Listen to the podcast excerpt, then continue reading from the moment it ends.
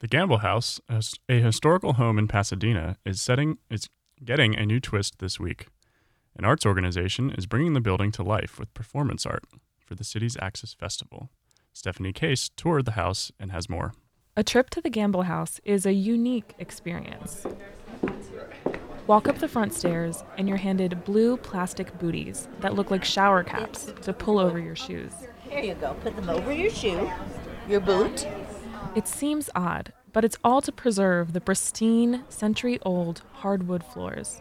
For guests, the first step inside is breathtaking. For me, I respond to like how dark and romantic it is and it's so overwhelming and it's a masterpiece. It's so beautiful. That's Elizabeth Klein, the assistant director of Machine Project, an arts collective from Echo Park. For two weeks, Klein and her group are transforming the space, embedding live performances, poetry, dance, and art into each room of the Gamble House for the public to see. It's an ambitious concept, but Machine Project is no stranger to taking over unconventional spaces. We're known for doing a lot of site specific projects out in museums or parking lots or swimming pools or helicopters or things all over. And it was really interesting challenge to do something within a work of art. Machine Project took the house, a work of art in itself, and enlivened it. Videos are projected on the walls of a linen closet. Dancer Nick Duran performs up and down the main staircase.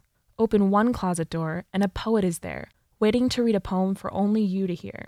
And in the downstairs bedroom, artists lounge in twin beds, wearing bathrobes and sweatpants, hair mussed. Their performance is called Bed Conversations, and they lie there, riffing about everything and anything, from texting habits to Chinese food.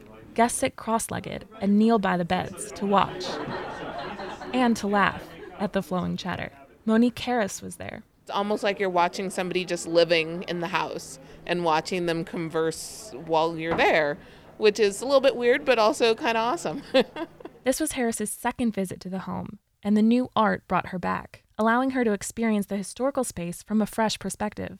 The Gamble House and historic homes traditionally have this been there, done there problem where you only go once because you feel like you've seen it and you've experienced all there is to do. And so, this idea that we could enliven it or highlight things through the artist's lens that maybe the docents or the historians don't highlight. One highlight, a colorful projection of light dancing on the opaque glass windows of the dining room, struck Harris with its beauty. just seeing it morph across the glass and make the glass come alive.